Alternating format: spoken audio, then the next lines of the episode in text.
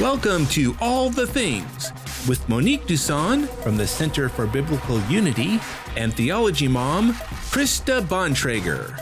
And now, here's Krista and Monique. It's Saturday again. Again. We're so excited. Love Saturdays. This is All the things. All the Welcome things. to all the things. I am Monique Duson. the script is right here. Well, okay. See. Get- We always have to on. get adjusted here. yeah. on- Just you know, while we show everyone. All right. this is the show where we discuss all the things related to God, the Bible, and real life. Yes, from a historic Christian point of view. I'm still Monique Duson. Yes, and I am Krista Bontrager, also known as Theology Mom. Everyone raise your hand if you remember the old days before Monique had a website, before she had a Twitter account, before anybody knew who she was. Yes, testify. Now, All the old now, days. now her following's like three times as big as mine. It's fabulous. Here we know. are. Uh, we want to uh, let you know that Bob is joining us behind the scenes. Oh, you don't have your camera. Mo- Somebody, somebody keeps taking. Monique stole his camera, so Wow, it's like it's like don't be nice to Monique night. My goodness, maybe I, I don't know. I feel like I should just kind of slide under the table, just, just kind of go away. my my goodness, you know. Yes, I have the I have the camera. I'm sorry. But Bob is here. He's switching the buttons. Uh, join us on the live chat over on YouTube at the Theology Mom. We have our guest moderators tonight. Our friend Caleb is joining us from Engaged Truth and the fabulous Emily Bontrager. Yes. No, no, Shane. We didn't give Caleb no cheer. Come on, Oh, Caleb. I, yay. so glad Caleb. Seeing all our friends checking in. Jeremy's there. Yes. Hey, Vanessa. Hey, Brian. Oh, our friends Zach and is it Iante? Yente. Yente. Yes. All right, joining us from Portland, the home of peaceful protests for almost 60 days now. Yes, yes, yes. Oh, yes. Um, and on the Center for Biblical Unity site, um, Kelly and Wendy have checked in. Awesome. Hello, hello.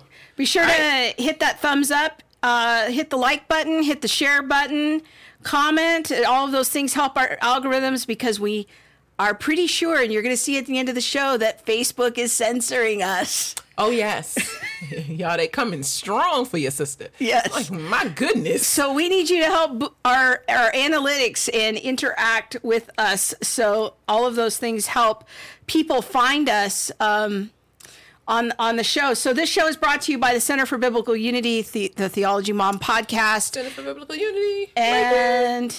Center. Family 210 Clothing. In fact, we got swag. We got a lot of swag. Support the Center for Biblical Unity. You can just go on centerforbiblicalunity.com backslash merch. And we have a lot more merch than just the, the t-shirts. You can get t-shirts, hoodies, tank tops. You need a face mask. You, you know, I don't know. You, whatever you need, we got it. Coffee got it. mug, Yeah. shoelaces. I don't know. We even have some pictures. Let's show some pictures of people with their swag. There we go. Looking good. showing their pride in CFBU. There's Chris and his wife. That's awesome. I think they're some of our partners. Now, see, I love this gal. She she's got her shirt and the Just Thinking podcast hat, Yes. repping for Virgil. There we go, Virgil and Darrell. There's our friend Allison, our production assistant, who's helping us every week write the show notes. Yes. Out for a bike ride. That's Sharia. We had a I had a funny conversation. She posted this picture on Twitter and I I DM'd her and was like, Hey, can I share this? And she was like, Sure. She's like, I'm gonna tell my mom. And I was like, Well, I'll just call her. Like like I can tell her. You just send me your number, you know, I won't do anything weird. I'll just give her a call. And she was like, She's gonna die. and I was like, well, don't want anyone to die. that. But it was so fun. It was a really cool conversation. We surprised her mom. Yeah, her Yeah. mom is Angie. And so we had Yeah. a really good little chat and um yeah, thankful for Sharia. So five dollars of every purchase goes to help support the launch of the Center for Biblical Unity and develop new resources. So yes, big things are happening. Be sure to watch all the way to the end of the show so you can Yes. see what's happening with us. Okay. Yes, and and it, I mean it could be to your benefit, like truly to your benefit to stay to the end. Yes. Yes. Yes. All right. So tonight we're talking about scientific racism. Yeah, which is might be kind of a new term for some people. Yeah. Um, it it's It's a new term for me, and I've been talking about race and racism for a long time. I was like, is my DNA racist against me? Like, what's going on? what's happening here. So yeah, so we're gonna talk about that. We're gonna talk about eugenics. We're gonna talk about Darwinism. Yeah. Uh, Margaret Sanger, Planned Parenthood. They was trying to take my people out. Yes. Not. You, hey, if we want to talk about real racism, let's talk about eugenics. Let's talk about Margaret Sanger. Yeah. Please. Who was in the in the news this week? So I we're gonna talk say about what it. I was gonna say. So you know. let's get our friend Dr. Joseph Miller on the Zoom machine. See if we can fire that up. There we are. Hello. Hey, Joe. Hello. Thank you I for hear you. being here. Hey, I'm glad to be here. You guys uh, love the spirit of your show, love what you guys are about, and uh, enjoyed it for the time I've been listening. So, Oh, that's are doing a great. Thank you so much. And we want to just let everybody know that you're a minister with Ratio Christi, which is a campus uh, kind of apologetics group. We've had our friend Jane Pantig on before from Ratio Christi. Jane and Joe actually co-host a podcast together, but I don't want to get too far ahead. Yeah, But the see called Off the Cuff, I think. Yes. Yeah. Yes. Yeah. Oh, and Jane's in the comments. Great on the chat. I t- she's gonna say mean things about me, so don't listen to anything she says. Uh, she told me on our show. We just finished our show. She's like, "I'm gonna come over and roast you." All right. So uh, Joe's with uh, his website is morethancake.org, and you can check out his podcasts.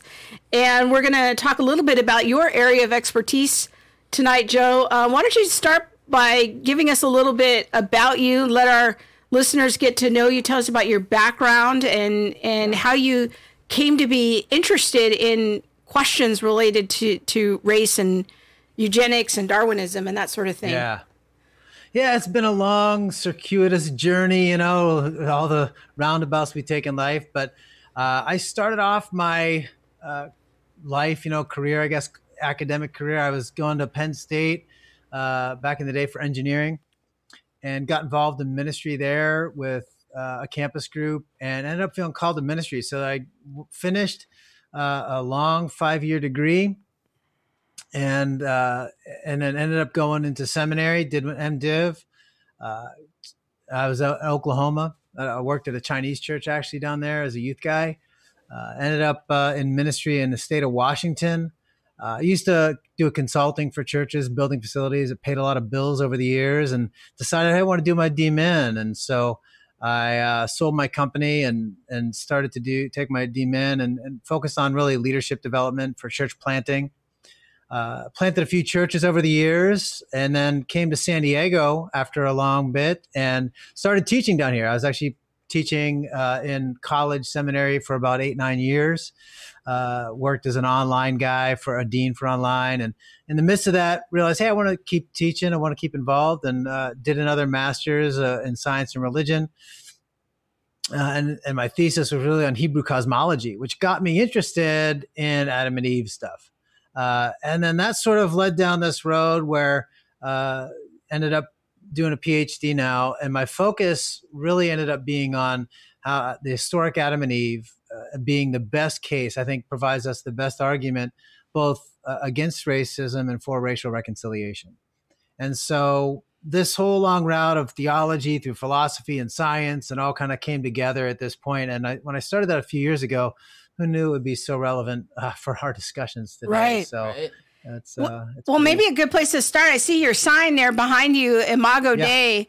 Why don't you tell us about that and the connection to Adam and Eve? Because that'll set a good kind of Yeah. theological foundation for what we're going to talk about tonight. Yeah. So as I started working on, you know, like he, he starts to write all this crazy stuff, and it's real, you know, academic, and there's a lot of philosophy and science and stuff that goes in for these academic things. You say, well, how does this relate? You know, I'm 20 some years in pastoral ministry. The, the real question is, the study is for me. The question is, how do I relate it to other people? And so, uh, as I started to do all these talks and different things that, like we're talking about today, uh, I started. I actually first connected it to this the shirt, the the Betzelem Elohim, which is out of Genesis one twenty seven, which means in the image of God. And uh, this was another design uh, that I have. So I made this shirt. I made this design. Imago Dei is the Latin version of that, and this one is focused on the idea that male and female are, are both necessary for uh, reflecting the fullness of God's image. It's not even though I as an individual do, but we need male and female. And so I started to come up with these designs and some shirts and some other stuff to just say, how do I start a conversation uh, that's focused not on the divisive stuff like the culture is, whether it's the Black Lives Matter or All Lives Matter or Blue Lives Matter, all these things. These are all, in some part, political statements.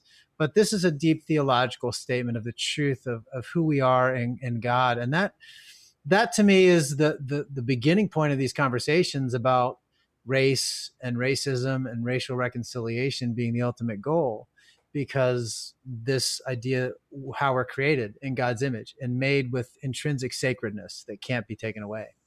Mm, amen. That's good.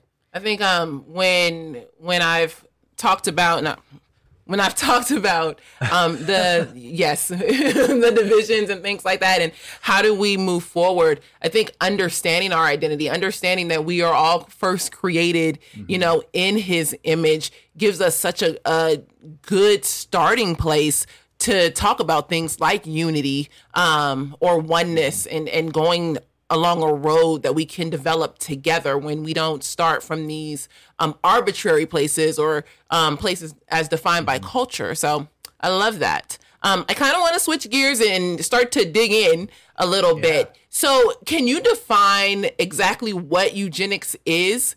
I, I, I know I, I know what it is now. I was a little skeptical at first, but I do know what it is. And um, how has it been practiced in yeah. in America? Like, would I regularly know it if I saw it? What like is it still being practiced? Yeah, you know, it's one of those hidden parts of American history. You know, it's funny we're in this woke culture. Everybody wants to know, like, bring out the skeletons. But this is one of those skeletons that nobody really wants to talk about on the woke side because it works against the narrative a lot that's being presented out there in our college campuses and uh, in those in those contexts. So, just the real quick skinny on that is so uh, there's a guy named uh, uh Francis Galton in, in the UK. He was actually Charles Darwin's cousin, and he coined this term eugenics. Uh, which was really described as like it's a scientific program for race hygiene. So throughout race hygiene, wow, yeah, race hygiene. That's qu- quite a term. Okay, yeah, I, right. I, actually love that term that was used because it's so vivid in describing what they wanted to do. Yeah. Uh, now we have to define race, and, and I want to get to that in just a minute because it's not quite what we use it for the same way. But this idea of race hygiene.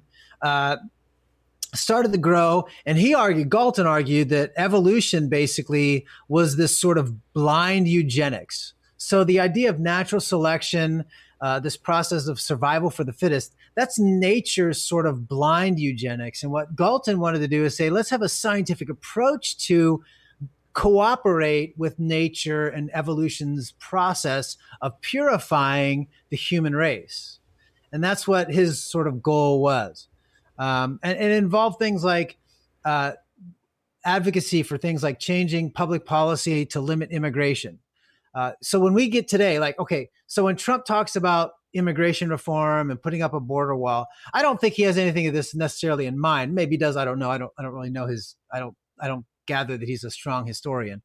Um, so I don't mean this in a political sense, but the reaction we get to wanting to limit immigration from other countries, I think is built into our cultural psychology of like, we know there's something wrong about that in a sense. We don't know why. We just think it's wrong.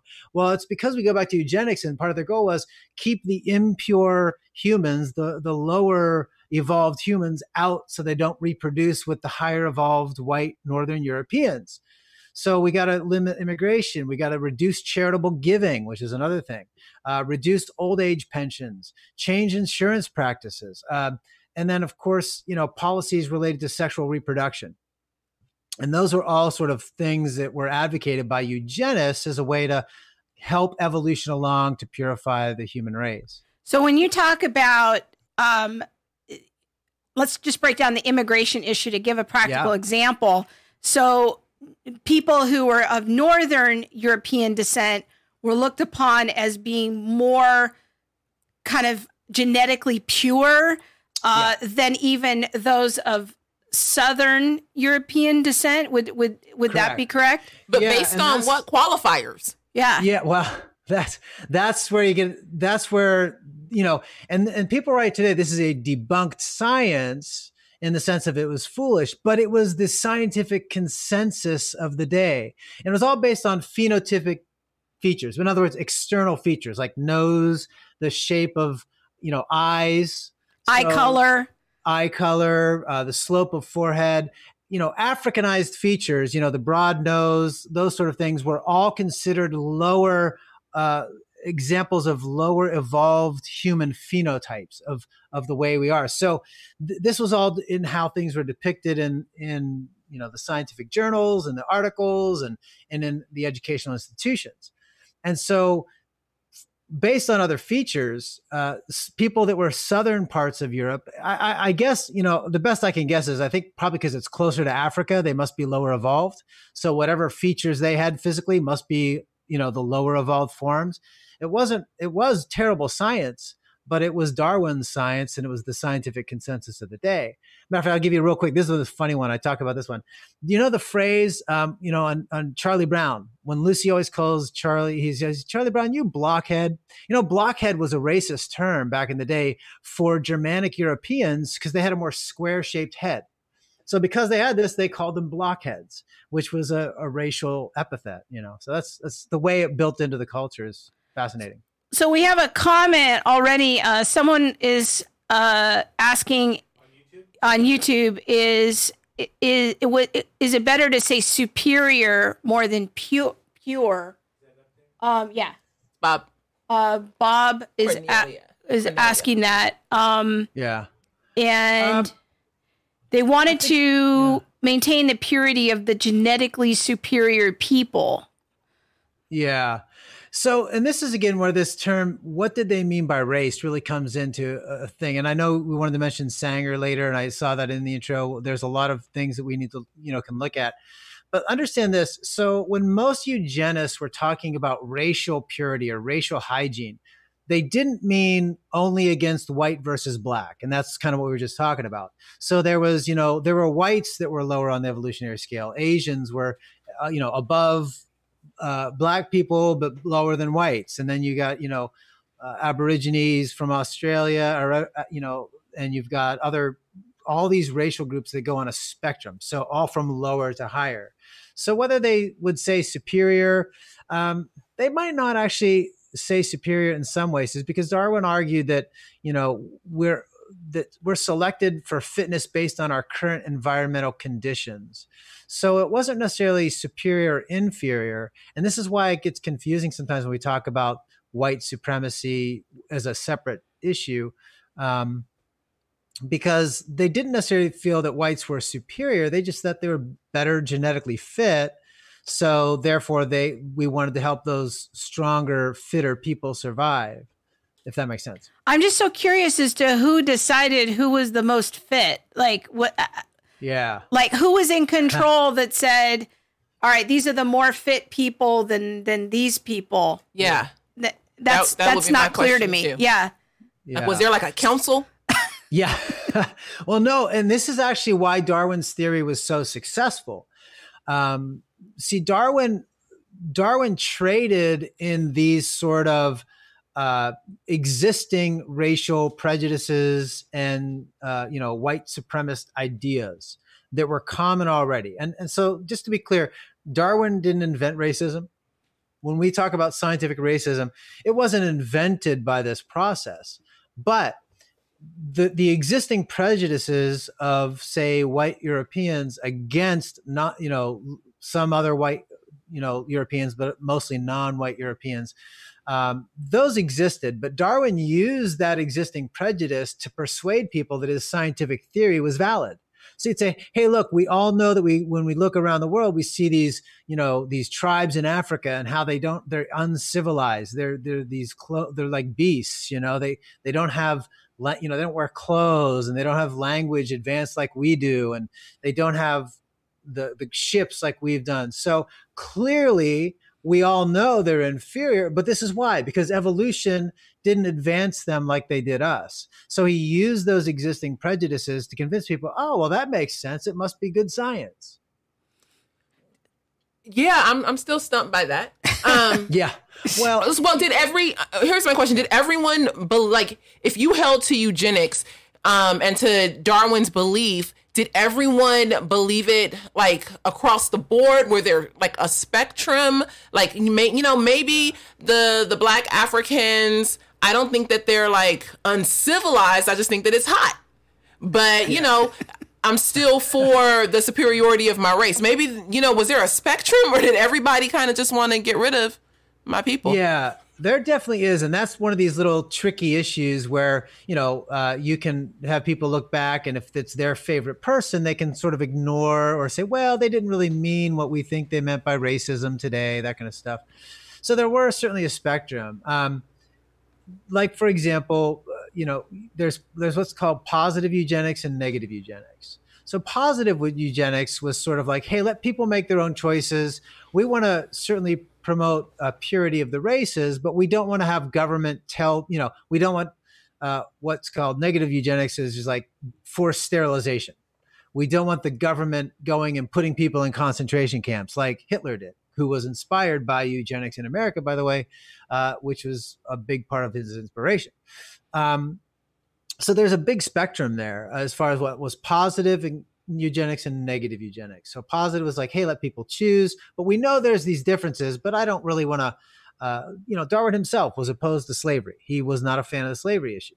Uh, now he just thought eventually, because whites were superior, they'd eventually wipe out all the uh, the black people. But he didn't want us to cooperate necessarily and make that happen. But he knew that his theory would allow this to he was he was afraid actually his theories would be used for this sort of negative eugenics purpose, uh, and he wasn't he, he but he had no moral way to sort of put that put that cap on it right he didn't have a way to say well this is where we need to stop because the theory in itself had nothing built in that said well, well why not you know make so, the government force so not all people who hold to darwinism i want to be really careful here um, automatically fall into believing in eugenics. I mean, Correct. those those those beliefs can be related, but they they don't have to be related. Is yeah. is that what I'm hearing you say?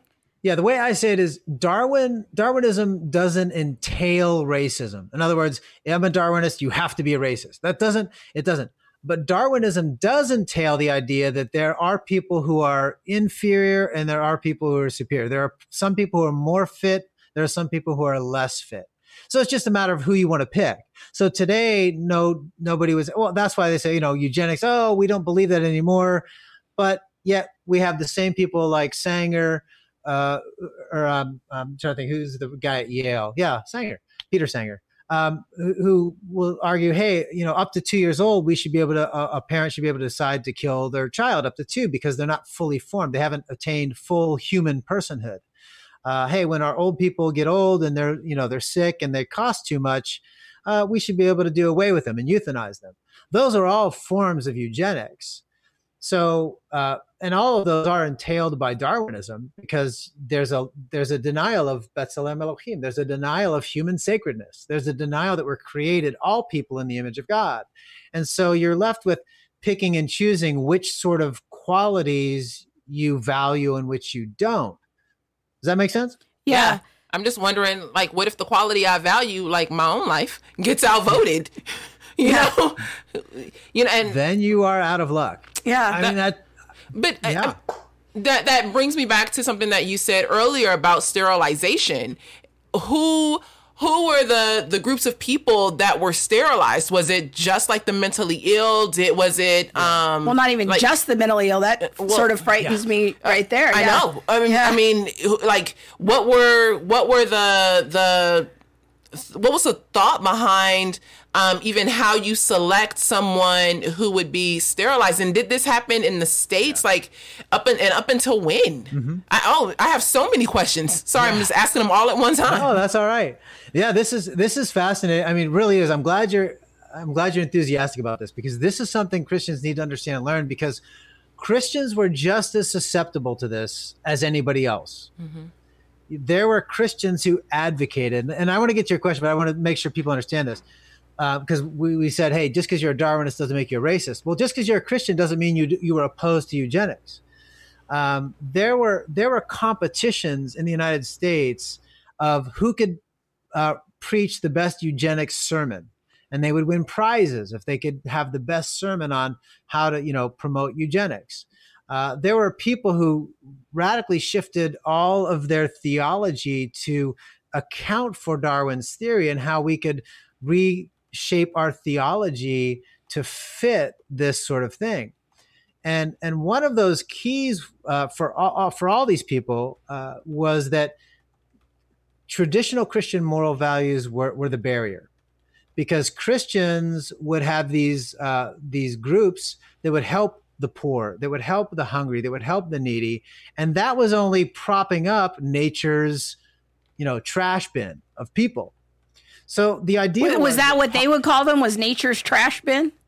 Uh, in so many words, many people did. Yeah, yeah. I mean, weeds. Uh, you know, that's that's my paraphrase it. But they were the they were the low of the low, mm. uh, and it didn't matter if you were white or black or Asian. Hmm.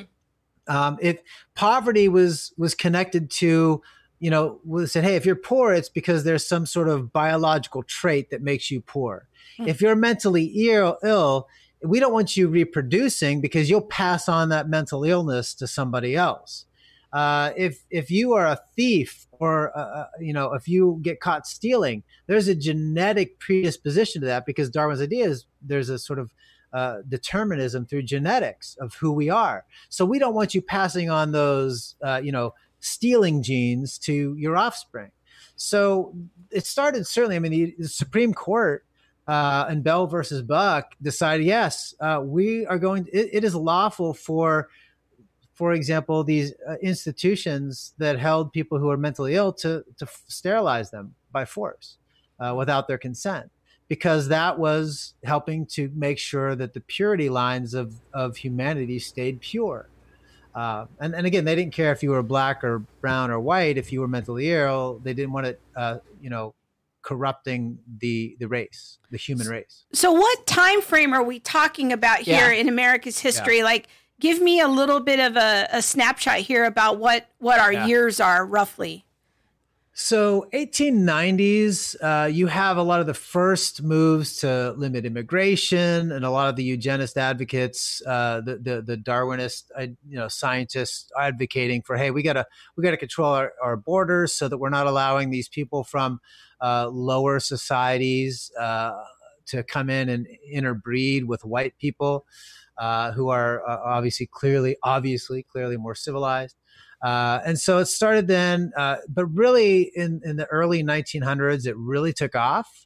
Um, it was one of the, it was the really the biggest scientific scientific export of, of the United States was uh, this idea of eugenics, and and it wasn't just limited to the West.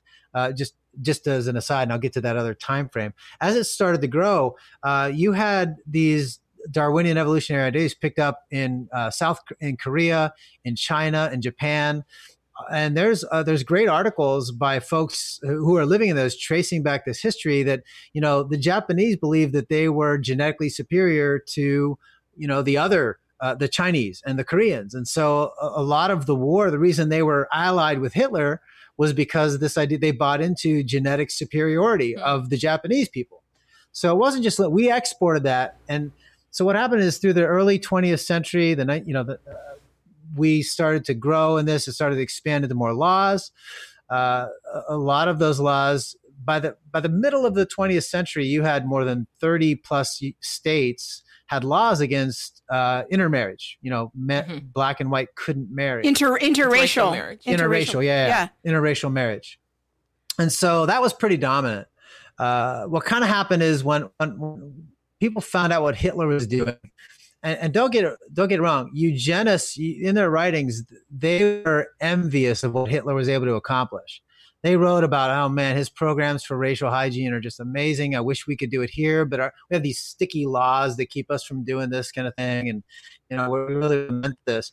But then when it really came out, what how many people in the concentration camps, the eugenists said, okay, we got to rethink our, our strategy. So you're looking in the 30s, 40s, into the 50s. Eugenists, they didn't change, but what they said is we have to kind of come up with a softer, gentler way to maybe focus more on the positive eugenics side as opposed to that negative eugenics. How do we get people to agree to, you know, use, uh, you know, to abort their own children? How do we get people to buy into this so they'll willingly do it and not pass on their bad genes to the next generation? Okay, so then the question that comes so- right after that This is so demonic. I'm really having a hard time here. what did they do? Like, what was the plan then to get people to just willingly abort their children? Because it No, sounds I- I- like it would be like like they had to sit down together, maybe a little council, and come up with a plan.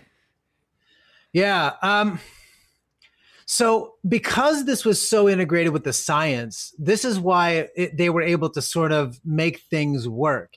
So, there's a guy like named Charles Davenport. He's a professor at University of Chicago, uh, Harvard educated guy. He he uh, founded this uh, the station for experimental evolution in Cold Springs Harbor, which you guys know is the Cold Springs Harbor in Long Island. That's where Watson and Crick made their discovery, Right. you know, their discovery, right?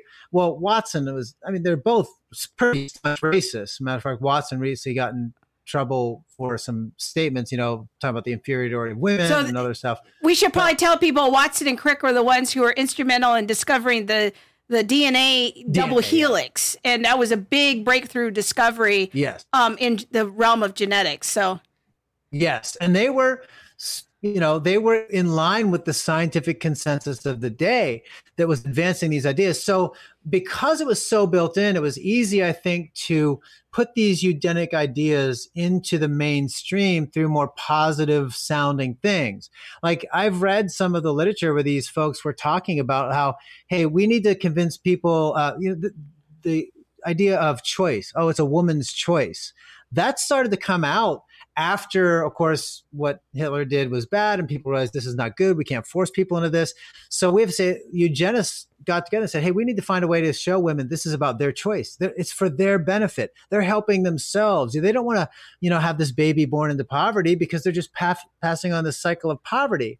so But it's sort of a really- self selection into it. Yes, Okay. yes, they built a self selection into it. All right. and that was the that was the trick and that's why and i know like sanger that kind of came up and and maybe we'll come up with that later but you know that's why the the proponents of planned parenthood and the defenders of sanger have for so long been able to get away because yes she aligned herself with eugenists when it was convenient yes she spoke with kkk people but really she was about helping women and she had these positive ways of phrasing it this is all to help women but but her heart was eugenic heart.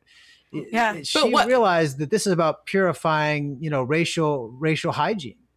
Well, that's what I would say because if it was, you know, you don't want to um, have this baby in poverty, then you look at the demographics of who were the people who were in poverty the most. If those were people of color, then it, it would it would just align itself to kind of racially cleanse a whole people group, so to speak. Yeah. If if if we're talking about your choice and being responsible with your child's life or being responsible with the other children that you have, so you definitely don't want to have more children. Yeah. Yeah. I, I would just like Yeah. to read our friend Allison's comment because it kind of sums it up for me right now. She says, What in the world? This is shocking.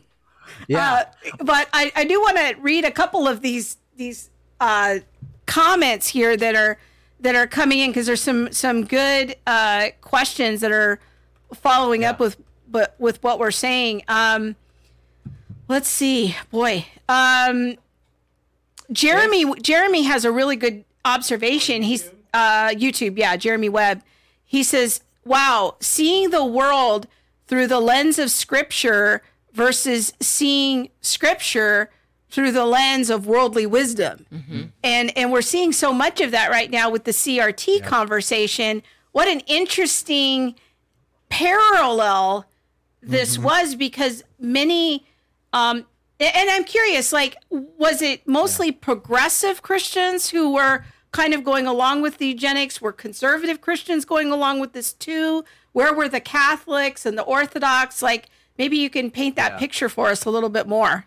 Yeah. So, um, this one of the strongest uh, voices against uh, eugenics was really the the Roman Catholic Church in the early 20th century. Although they had their supporters, uh, you know, uh, one of the studies that I've done on a guy named uh, Pierre Teilhard de Chardin, uh, he was a French uh, Catholic priest, and he and also a scientist. You know, he really talked strongly about that, but largely, by and large, the Roman Catholics were against it part in large part because they opposed um, you know any kind of pills or things like that to prevent women from getting pregnant right so uh, because of that because they believe that life started in conception they couldn't buy into a lot of these other things that the eugenists were advocating for and so like the commenter you had there on youtube is right when you see it through a Christian worldview that recognizes this imago Dei, this B'Tselem Elohim, that we are all made in the image of God, that, that life begins at this moment of conception, it doesn't matter. It doesn't matter, especially if they were Thomists, which most Roman Catholic were. You know, Thomas Aquinas philosophy. Don't worry about it. But uh, but the, this idea that that it didn't matter if you were a human born with a missing leg, you were still a full human because you had this spiritual your, your spirit, your your con, what made you you was still there, even if you were mentally not all there. You know, uh, whatever the term is for the you know back they they call it you know mentally retarded. Today it's just challenged or you know the different words. But they said it didn't matter if you didn't have all your mental faculties because you're still fully human. You have full human personhood. But to those outside of Christian, that Christian commitment, that commitment to Christian faith no, that was it was it was bad. It was bad. They bought into this. So uh, our friend Amy Davis is asking. She wants to know. She's heard through the media that sterilization was practiced on, on the Native, Native Americans. I have read that they were there were some forced sterilization stuff. Uh, I, I, have no expertise in that particular side of it. Mostly it's on the mentally ill that I've read about, and uh, that's where I kind of have my expertise. So I don't want to speak too directly on that, but I'm sure it was done if it was done. All right. Mm. So, all right, let's. I want to just ask you a quick question here. Is yeah. is how widespread was this? Like, was eugenics just sort of this weird fringe? group of scientists because yeah. there's always the fringe scientists. I've worked in science apologetics for over two decades, mm-hmm. and I know that there's yeah. always fringe groups. Well, was this one of those fringe beliefs, or was this more of a mainstream like idea. they were having eugenics parties and stop. Yeah. They were. They were. Stop it! No they were they were. No they were. Okay so let me let me let me back up and give you this little Ooh, bit of perspective. devil is a lie a lot of people say well this is that was social darwinism wasn't darwin whatever.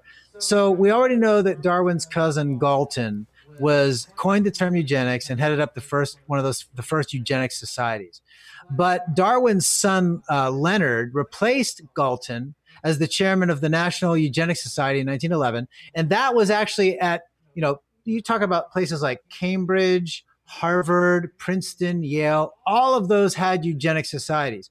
All, every major, the National Academy of Sciences, uh, you name it, all had eugenic societies and eugenic connections. Eugenic scientists were leading all of these things.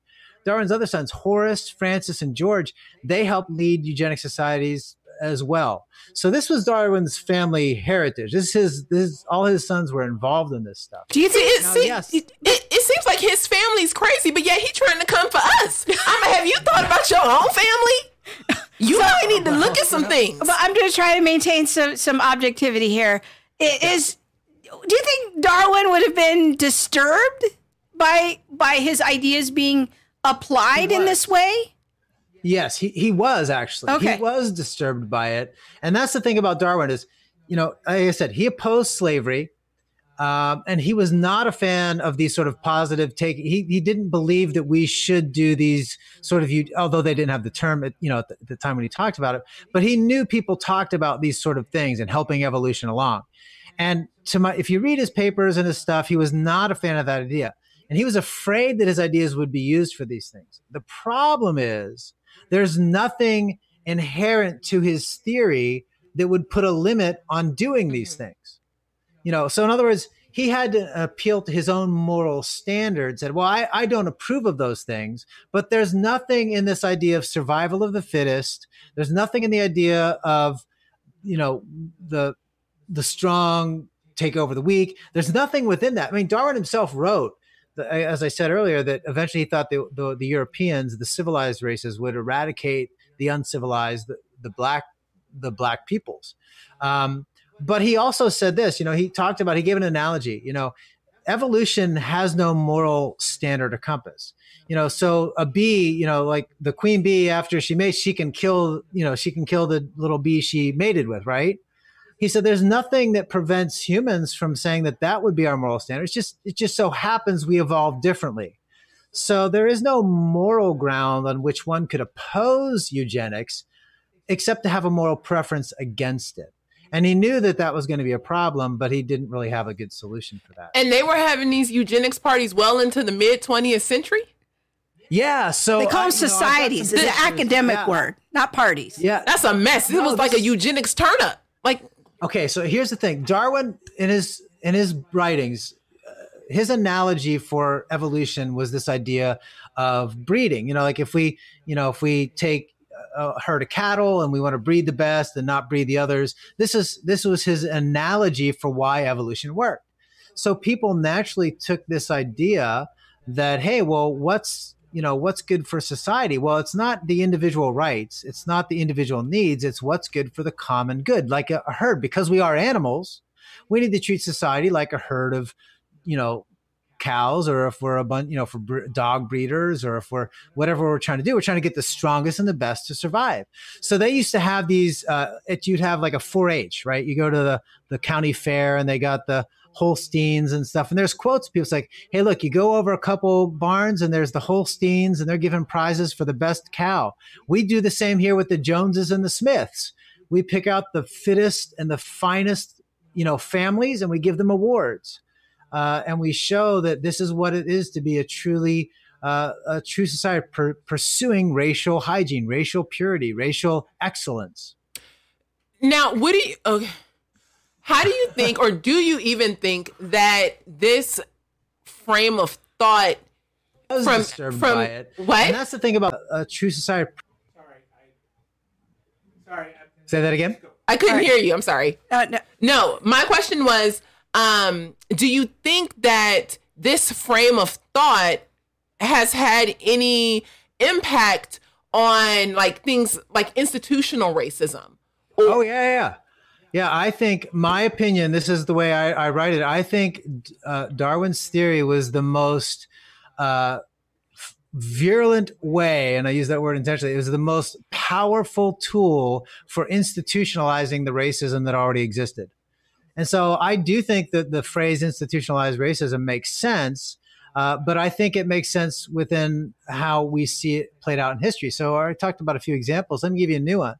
So uh, actually, there, anybody can pick a book. There's a guy named James Whitman. He's a he's a professor at Yale Law, and he talks about America's model, uh, Hitler's American model, how Hitler built his laws on these on the laws that the eugenists were having passed here in the United States. And so he traces. Now he doesn't tie it to Darwin, and it makes sense why, because he's probably, you know, from that worldview, doesn't see that that's the philosophy behind why these laws came into place. But I'll give you, you know, Jim Crow laws, uh, redlining laws, but FDR's New Deal, Roosevelt's New Deal. Do you know that the strongest supporters of the New Deal? That is the okay. There's a bunch of poor people. We want to give government money is going to help the poor, right? Oh, it's for their good, right? But the strongest supporters were the Southern segregationists. Now, think about why they couldn't. Black people were no longer on plantations. They couldn't control where people lived by law because these laws were falling out of favor. They couldn't do stuff. But if I tell you, hey, I'm going to give you money because you're poor, but hey, you've got to live in this part of the community. You've got to live over here where I'm giving you wonderful housing, all because I care. So the segregationists realized that, hey, the best way to make sure that we're not having interracial marriage and, and corrupting the human species is to just be to be altruistic, to help them. to give them what they need. Um, that's that's really how it how it came about. That's how those things were huh, were used uh, by these folks. So I want to bring it back to where we started there, and with your sign right behind you of the Imago Dei, Yeah. of the image of God, because I am always beating this drum that worldviews matter. How we define terms matters, and that um, where we get our ideas of good, what's good, true, and beautiful matters. that that Yeah. our worldview is informed by Scripture and um, in this idea of eugenics and kind of how it just played out, you know, ethics from Yeah. from Darwin's I- scientific idea. I think it just is such a great example of why worldviews matter, and it it can lead you to some dark places.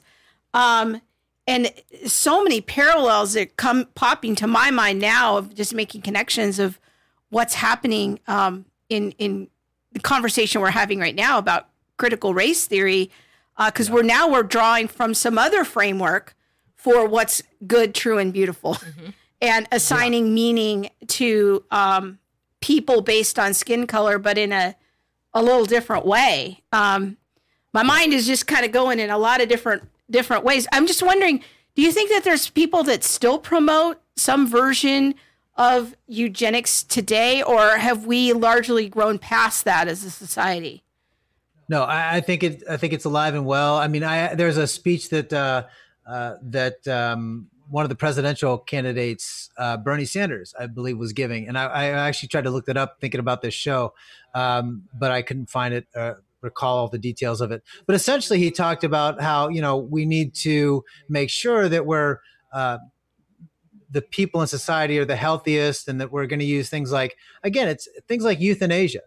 Are, are a eugenic practice uh, birth control, yes, it's eugenic in its purpose. It doesn't mean everyone who uses birth control is a eugenist, but a lot of people's motivation for wanting people to use it is because they believe that certain people should not reproduce. And you see that in climate activism today a little bit, I think.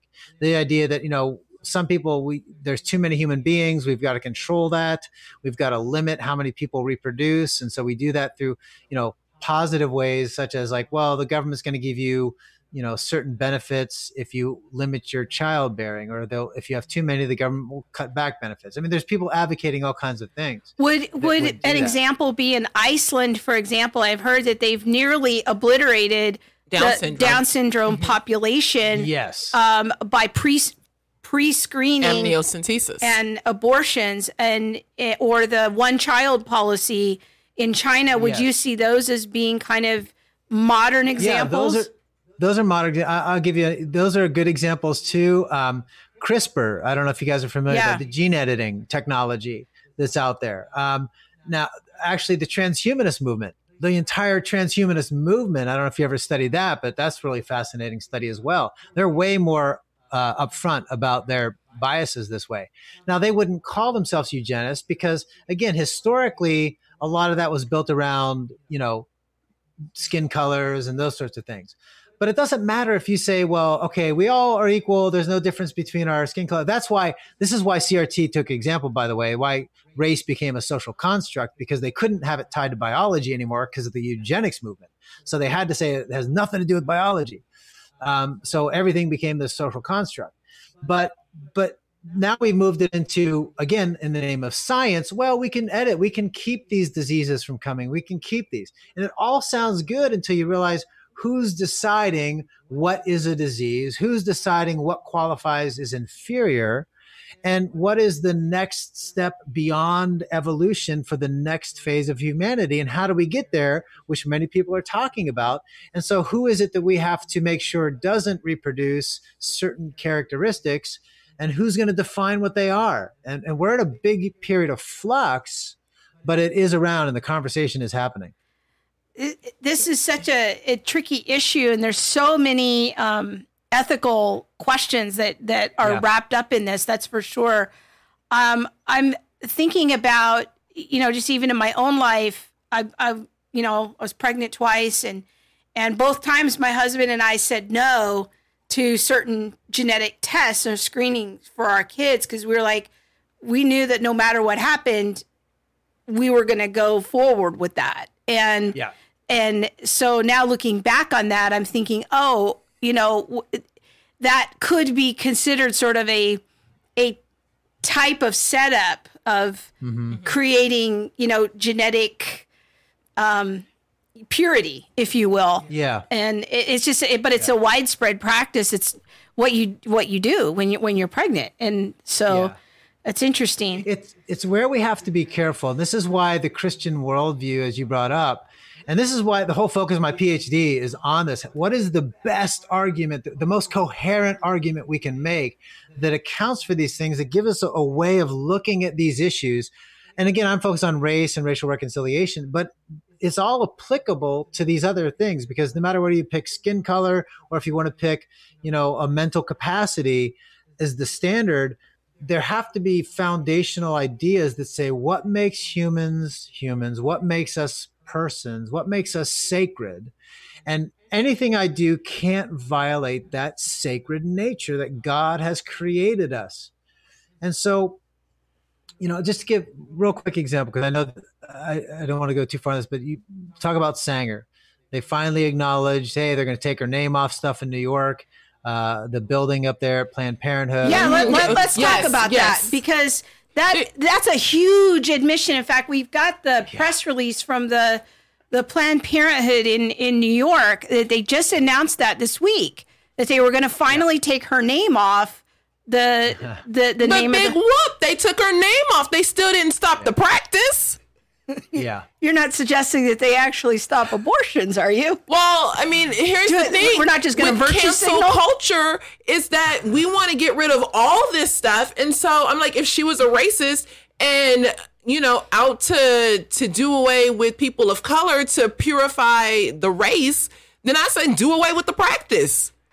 Yeah, it's It's still racist with a heart. disproportionately impacting women of color. well, especially in New York City. There's more black children that are aborted That are born. That are born. Yes. Uh, that's deeply just- it- troubling. they're- Talk about systemic racism. It is, and it- there needs to. Yeah, I, I don't know. I can't. I'm like, y'all took her name off the building. That's awesome. Yeah, great. But your practice is still impacting millions of Black lives. But let's every talk year. about Sanger because this might be new for some people. That she actually, Margaret Sanger, the founder of Planned Parenthood, at times seemed to make some statements that she was sympathetic to eugenics ideas. Yeah. Yeah, so she she was more than sympathetic. She she had people who were eugenists on her board. Uh, you know, she she allied herself with eugenists. Now, again, she was more for positive eugenics, not negative eugenics. She believed that people should have sort of choices to make, and she didn't want the government necessarily imposing those. Which is uh, you know, which is where the people that have defended her have said, like, oh, well, she wasn't a eugenist because she didn't, she was opposed to forced sterilizations. Yes, but that's not what defined eugenics. That's where they, that's where they're uh, playing on, playing on some things. So, um, but she was, I mean, here's the thing her worldview was very much you could have put her you could put her i think she i think she bought into the marxist philosophy now I, I, more work might need to be done on this but i pulled this quote for you guys because i knew there's a crossover to this uh, and this topic with crt and stuff you guys have been talking about in her book pivot of civilization sanger wrote this altruism humanitarianism and philanthropy have aided and abetted machinery in the destruction of responsibility and self reliance among the least desirable elements of the proletariat. So, what she's saying is that Christian moral virtues have been the most destructive thing in keeping people alive who otherwise would have died off. We're giving aid to these poor people when what we should be doing is giving them birth control so they stop having babies and being a drain on the society. Now you start to hear the Planned Parenthood terminology come here. You know, oh well, these people. I'm just getting abortion because I don't want to have a kid who's will be a hindrance to society.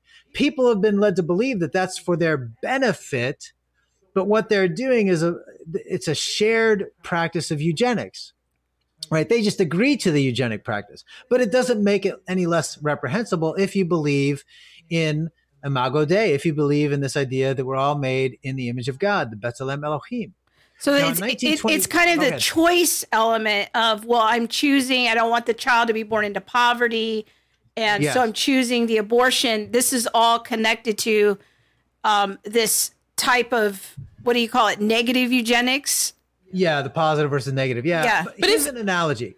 Go ahead. Oh, go ahead. I was going to say, is it even real choice at this point, or is it more brainwashing? Like you've been set up to believe this rhetoric for years upon years upon years, and now it's just a subconscious running in your mind and in culture. I don't know that it is really a choice. I just feel like it, it's what Yeah. the setup is. This is where this is where CRT is right in making an observation about how powerful narratives are in being able to blind people to the truth of what's happening. They're right about that, but they're wrong about many things that they're pointing out that fit that narrative. And this is a great example, and exactly what you point out is that uh, you know just because okay, so if I'm having if I convince a young person that oh you know if you know, I'm bullying some girl. Let's use the t- terminology today. So the, there's a group of girls and they bully a young girl. They, oh, you're fat, you're ugly, you don't deserve to live. And they convince her she needs to take her life and kill herself. Does that make their bullying any less evil or wicked because they didn't pull the trigger? So they didn't take her out to the woods and shoot her themselves, but they convinced her by, you know, this has happened, you know, with young girls, especially being convinced that they're so not, their, their life is so unworthy that they take their own life. We would say that's wrong, even though she took her own life. But we're doing the same thing with the unborn. We're saying that life doesn't have a chance. That life isn't going to be worthy of life. That's actually a phrase Hitler used life unworthy of life. And and and we've convinced them and brainwashed people like you said into thinking and buying into that narrative that it's compassion to end life for some reason. So this is this is very disconcerting on how we use this. Um, let me give you one real quick quote because i think it helps. In 1921 okay so sanger wrote uh, a birth in birth control review which is this magazine. She said the campaign for birth control is not merely of eugenic value. So she acknowledged this birth control, which is her bread and butter, that has a eugenic value, but is practically identical in in in uh, in bed with the final aims of eugenics. So it's not only just has eugen- shares the eugenic values, but it, the end goal, the goal is the same. That's why she even wrote that the Japanese problem on the West Coast, too many Japanese people, uh, birth control is a great solution, she said. Uh, it'll get rid of the feeble minded, the, the, all these immigrants, but it'll get rid of the Japanese that we don't want so much. So it was her issue because there's a very famous quote with Sanger that she's uh, wants to find, you know, black preachers and a black doctor to help bring her message and convince black people to engage in abortions and or in, you know, population selection, if you will. Um, I I think that I guess I'm wondering, do, in your research, have you seen anything like?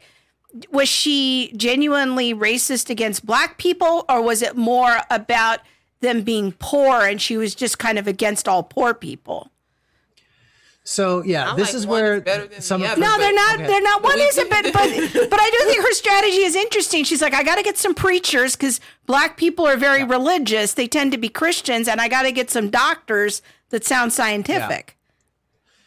Let me answer that through an analogy to a Christian person, and and I'll get to that answer. And I, I see why people, I, I understand why progressives and those who defended Sanger do that, and they may have a technical, technically correct point to some degree. I'm not sure that they do, but I'm saying, okay, maybe if we squint hard enough, they're right.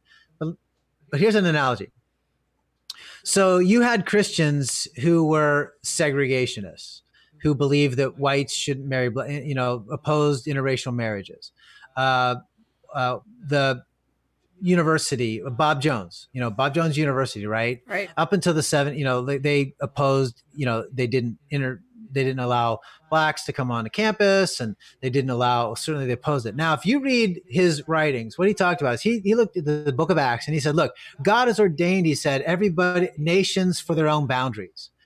So he said that look, blacks are not inferior to whites, Asians are not inferior. They just shouldn't interbreed because God has ordained them for their own boundaries. Right. And so we're violating nature, we're violating God's design when we have interracial relations and have interracial babies because it wasn't God's design that they should inter- interbreed. So his argument went essentially this. So in heaven, yeah, you're going to have all kinds of people, blacks and Asians and, you know, Inuits and Eskimos and whoever, you know, all they'll all be there. They're all equal, but we just shouldn't be together in this life because that was his thing. So now no Christian hopefully today would say that that he's racist, right? Right. That's a racist thing. Now it doesn't matter how his motives were different and he said, "Well, we're still equal" and all this other kind of stuff. He was still a racist. I would say the same holds true for Sanger in this case. Is that yes, it's true. When when she looked at race, she looked at this idea that there was one race, the human race, which now today, by the way, is is racist to say that. But so then she was a racist. But anyway, uh, according to CRT, but. Uh, but there was one human race. So she wasn't racist against blacks, like, oh, whites are better than blacks. She was equally discriminatory against many races of pe- many kinds of people, all the mentally ill, the poor people, people who are thieves or burger, you know, made their living breaking the law. She was uh, opposed to all of those people reproducing. Uh, so she would align herself with the KKK because it was convenient to her ends. So uh, I would say that, in my estimation, she was a racist, uh, she, but she was more than a racist. She was an anti-humanist, mm. which I think is actually maybe charged because she denied the sacredness of humanity. So even if you grant that she wasn't a racist, and even if I would, for the sake of argument, say, okay, she's not a racist, who cares? She was anti-human uh, in the sense that we would know uh, and value the the image of God in all people. Wow. Wow, this That's, is this has been fascinating. I, I it's yeah, been super um, informative and helpful in understanding um, eugenics and understanding, you know, how it's played out in American history and in world history and you know how far it went into the 20th century. You know, you kind of think about these things like ending off, you know, like at you know 1899. But no, you know, like you can't have your eugenics turn up, you know, in 1954 well, that's he, ridiculous. He, i mean even now if you look at the practices in in iceland and yeah china and other still places happening. Yeah. You know with with some um what is the word i'm like with with some just regularity. Yeah. Mm-hmm. well we're getting so many comments. Uh some of them i'm not sure you're going to know the answers to uh joe but let me just run a couple of them here. Our friend Jeremy wants to know. Oh, where was that Jeremy question? All right. Um, I'd like to know what he thinks of the recent comments of black athletes and celebrities about African superiority. I'm wondering if Jeremy means like that Nick Cannon yeah. situation. Oh, that Nick, that was a mess. Um, yeah, is this in the same spirit of, of eugenics? Is like, is it like a weird yeah. version of that? It is. It actually really, it really, really is. I think it, it embraces a, a, some sort of neo-Darwinian worldview it, of, of evolutionary. You know, some are better, some are less, some are more fit, some are less fit, kind of thing. I think it has a worldview that denies the sacredness of all human beings. Uh, so philosophically, I think it fits in.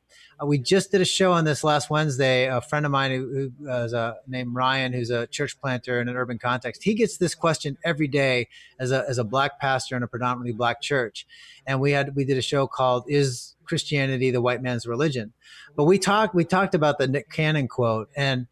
Yeah, it has definitely shades of eugenics in it to me because he talks about, you know, the blacks were gods and how did how did the whites who were closer to the animals is how he described it mm-hmm. overcome the gods.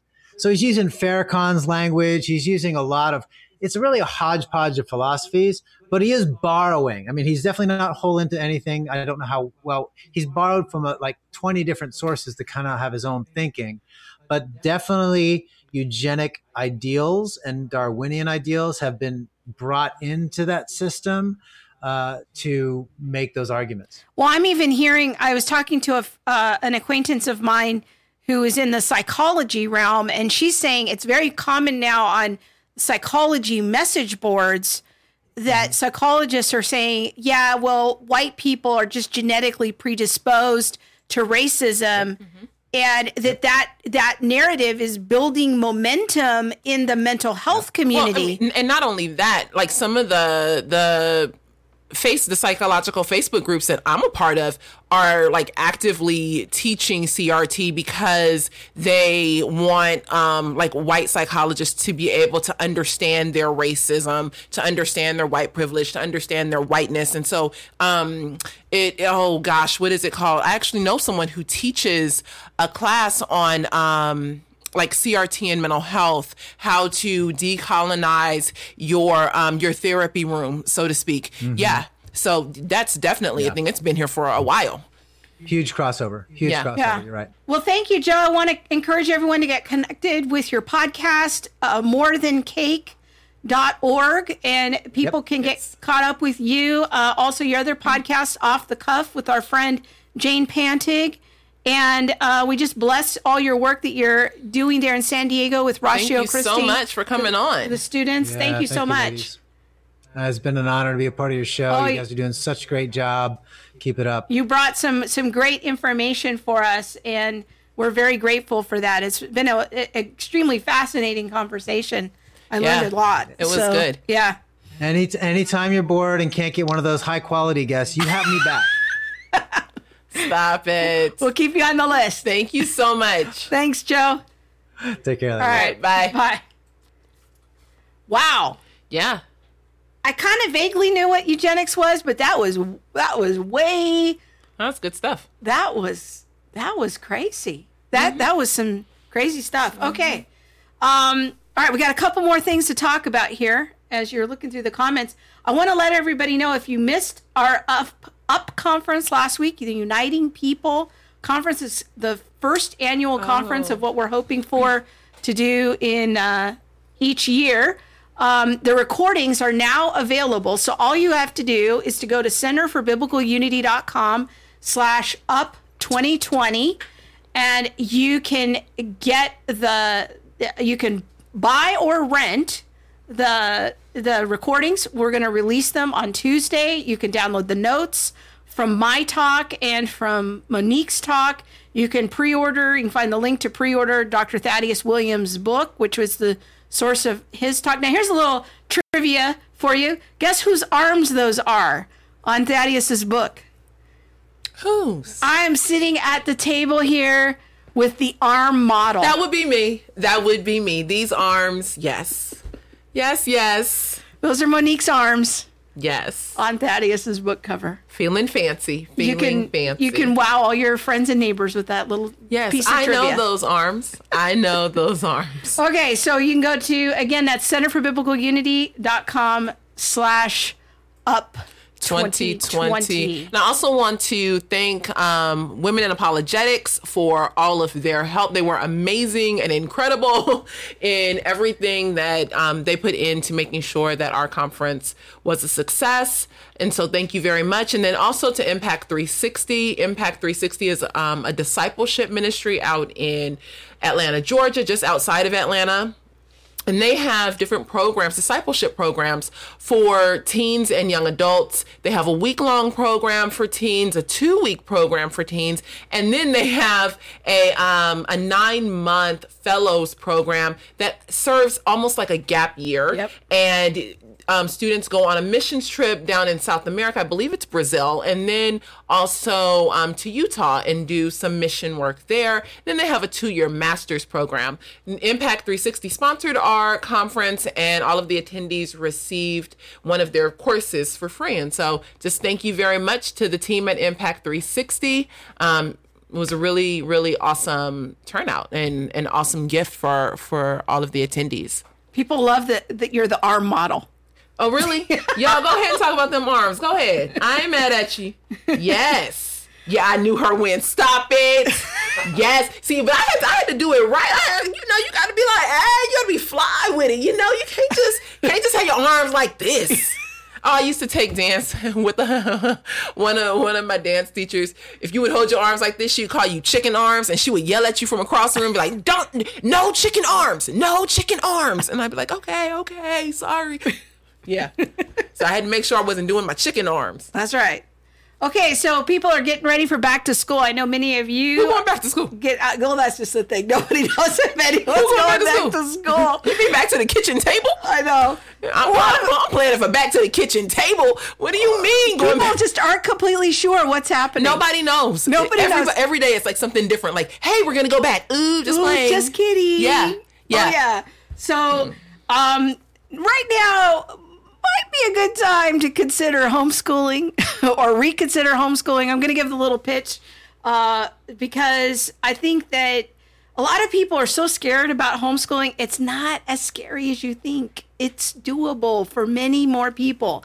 Now I know that some people that have special ed issues and you know getting support for for those people. Those are the people I really feel like the saddest for that are that are going through so much right now are people with with kids that have special needs and you know it's oh, so so much of a struggle but i mean it's a struggle for all of us but my heart really especially goes out to people in that situation. So i sat down last night with my friend brett kunkel from maven and we talked about his webinar series that's coming up next week that he's doing with his wife.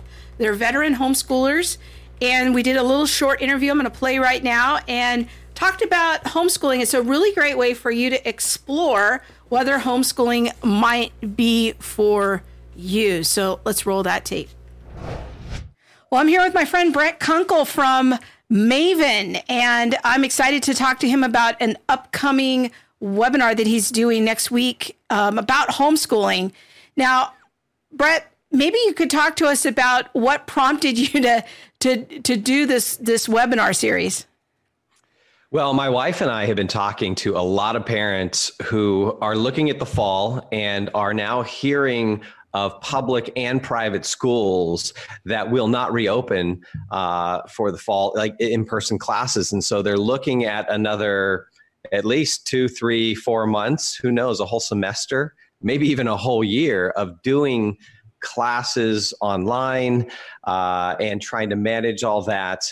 And so we've got a lot of parents who are saying, who, who the kind of this current situation is causing them to rethink what they're going to do for ed, their education of their kids. And a lot of people are now asking, hey, maybe I should homeschool. But a lot of people are also uh, not quite sure where to start with that. And, and I think there's also a misconception that homeschool means doing school in home.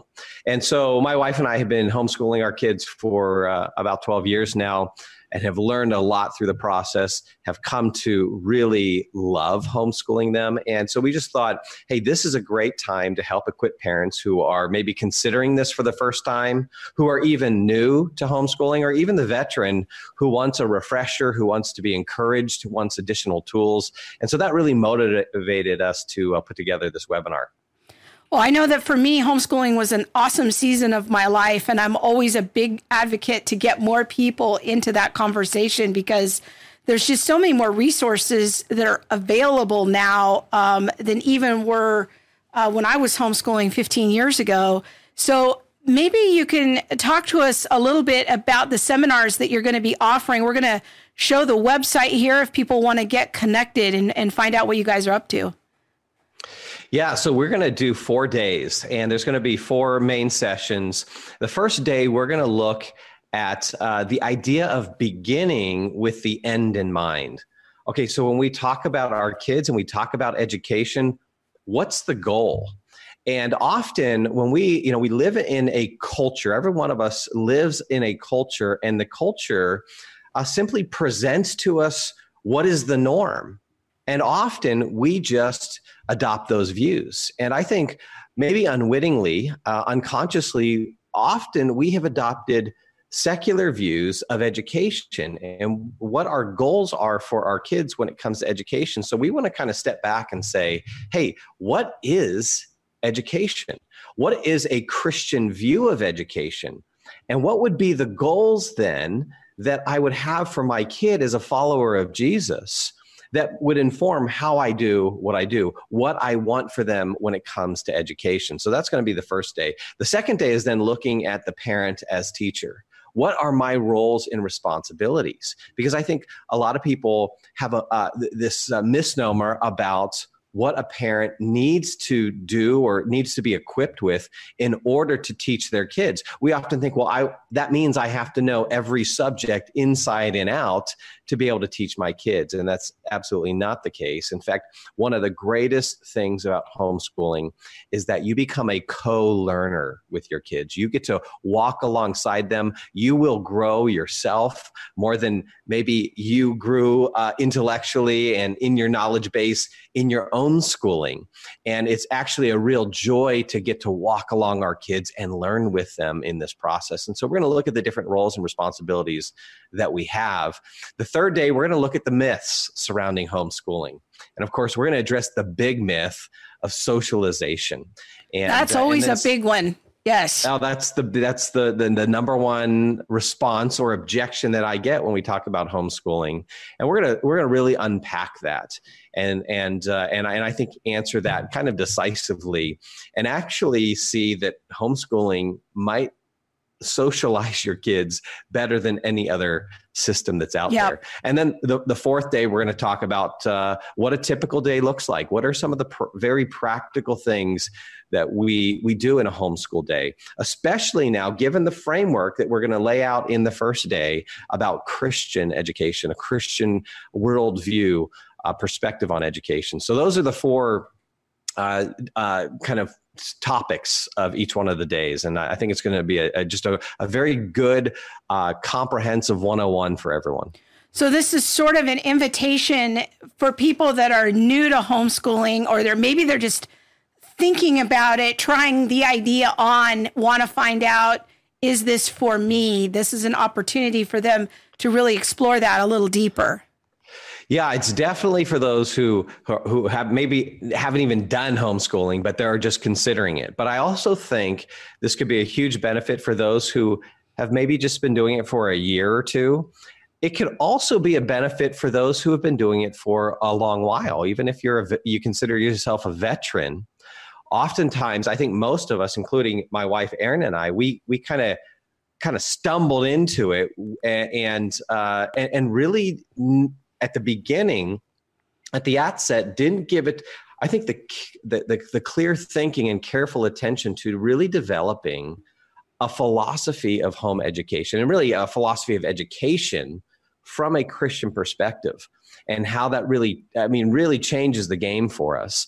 And so I think even the veteran homeschooler will benefit from just uh, really starting to lay out a, a, a careful articulation of our uh, our, our the, the, Christian worldview of education, what it means, that it's more than just merely academic achievement. So, uh, but yes, definitely those who have never homeschooled before or just getting started, I think this is going to be a very helpful webinar for them. Well, I want to encourage everyone to to think about it because now is a great time eh, to just really be proactive and take control of your kids' education and lead the way because um, there's a lot of people looking for alternatives. And trust me, there are so many different ways to homeschool your kids. Trust me, whatever you think homeschooling is, it's probably not that. it's probably um, something else or different options that you don't even know about yet. So go sign up for uh, the Maven seminar, Homeschooling 101, happening next week. Uh, Brett, give us the cost and, and the breakdown and, and all that. Yeah, so it's going to start Monday, July the 27th. It runs uh, every evening th- until Thursday. We're going to start at 6 o'clock p.m. Pacific time. And, uh, you know, so that's 7, 8, 9 across the U.S. The cost for the webinar is $49, and that will get you uh, access to each one of the sessions. The sessions will be about 45 minutes, and then we're going to do an additional 45 minutes of live Q&A. So through the Zoom platform, people are going to be able to ask their questions, get clarification, uh, really, you know, ask the, the, the those questions that they uh, they really feel like they need to have answered before they maybe decide to take this step. Uh, we're, we're providing a PDF workbook that will have you know some outlines that will have additional resources that will point you in the right direction that will give things like sample uh, schedules um, from various homeschool veteran moms who have been doing this for a while and really trying to resource you and i think you know i, I, I think parents really need to step back from the education of their kids and ask the question hey if i've got my kid for about 18 years in my home what's that end goal what do, what kind of kid, what kind of person do I want to cultivate and send out of my house? What are those lar- longer term goals?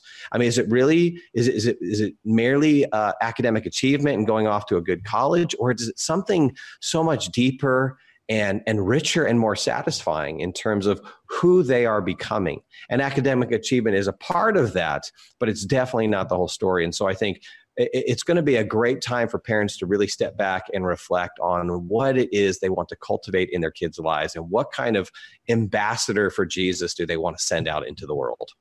Fantastic. And I want to encourage everyone go check out Brett's ministry. It's Maven is the name of the ministry. Maventruth.com is the website. You can sign up for the homeschooling 101 webinar. But if you're a, a parent, a child influencer, uh, youth pastor, children's pastor, teacher, you're going to want to follow Brett and his ministry, Maven, and get connected to what they are up to. Thanks so much for uh, talking to me, Brett. It was great to hang out with you for a few minutes. Good to see you again, Krista. Thanks for having me. All right, my friends. That was the no makeup edition. It was late. You know, I wasn't even there. Okay, let's just be clear. It was late. Like no. Yeah, it was the end of the day. But we do have a coupon. So if you want to go to the Maven conference, the webinar on homeschooling 101, Brett, I worked it out with Brett. We have a special thing just for our viewers. You just go when on checkout, enter promo code all the things. All the things, all one word. Don't separate it out all the things. And it's maventruth.co backslash homeschool 101. When you check out, use the coupon code all the things. You get 20% off. Yes, we love a coupon. Don't play no games. Yes. And we're glad we can help Brett out and, and just helping to get the word out about this great opportunity. I have been asking the Lord this week actually to do something on homeschooling mm-hmm. uh, on the show. And I just, I just wasn't really sure what that could be. When I saw Brett's post, I was like, yes, maybe we can get him on the show. So I'm glad it worked out. Awesome. So, yeah. All right. You ready for the tweet of the week? I guess. Let's do it.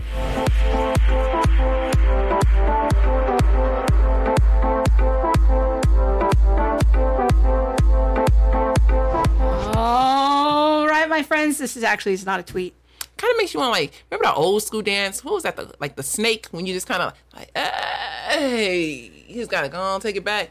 Yeah. Remember the bounce? We're Like, oh, I'm dating myself, y'all. when you do the bounce, you know you old. Okay, I'm not, I'm not playing. He's calling the, the bang head bounce. Yeah. okay. Okay. I, yeah. All right. You know, you, so the tweet of the week is actually oh, bring it um, back. Oh, it's actually not a tweet. It's a Facebook I'm, I'm post. still on the dance. I know. That's okay. Are you ready to move on? I guess so. Okay. We're going to have the post of the week. Tim Stratton, our friend. Now you were on Tim's podcast I was earlier on in the Tim's week. podcast uh, sometime this week. I don't remember exactly what day it was. It was Thursday. It was so busy. And yes. he, oh, so he ooh, tried to pay to promote or boost what's called boosting on Facebook, boost your interview so it could propagate to more people. Unfortunately, it fa- was rejected. It was they, the Facebook, Facebook was like, we don't even want your money. we would rather support Black Lives Matter then take your money. You can keep your money. But I thought uh, Facebook keeps inviting me to lift black voices. Not this black voice. It's some black voices. They need to um, modify that you know. With some black voices. Yes. Uh, and then oh there was something else i feel like where we were censored. But i think um part of and we talked about this earlier part of our algorithms and things like that yeah, like they're, our, they're on to us. This is why it's so yeah. important that you share the show that you yeah. you know like hashtag all the things just get it out there so that Facebook knows that people are watching. I, I don't know if it's a double edged sword. Like, Yeah. you know, people are watching, and so we kind of shrink them back. But it's real, still a good But thing when- that people are watching. Yeah. But yeah, when I, I feel like the more popular um, and the more our message gets out there, the more um, our algorithm tends to shrink. And so They're not. They're not. They're. They've Yeah. definitely pegged us because in the Yeah. beginning they were propagating our post to thousands of people, like during the riots and everything. But I think now that they know that we're Christians, And like your, your post gets to four people. Yeah. You get to four people. And one of them we uh So it's like somewhere on another side of the planet. with the posts. Keep you know liking, commenting, doing things because Facebook is definitely now in the mode of shadow banning us. It's big fun. So um, when Ti when Tim posted that picture on today on Facebook, I was like, "Oh yeah, this makes sense. This this this fits with what I'm uh-huh. seeing in our algorithms." Yeah. Is I don't know if they have your name pegged now. it's or like, hey, that black voice right there. But you know what? we need to shut her up. Right? Uncle Virgil in the chat on Facebook, in in the comments said he was still doing the bang head bounce. Oh, you gotta bring it on back. you know, when that beat come on real good, I'm looking at myself in the monitor and I'm like, oh wait, I'm not on, I'm not on beat. But then it's it's a little second delayed, so that, that's why. I was like, wait, wait, what? Wait, hold on. So Yes, help us Y'all lift. the Roger Rabbit. I don't know what that is. Oh, is. Kid 'n Play.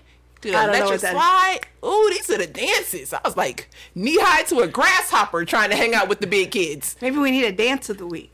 Watch Watching, watching, uh, Oh, watching you You do. do the Roger Rabbit. Oh, yeah.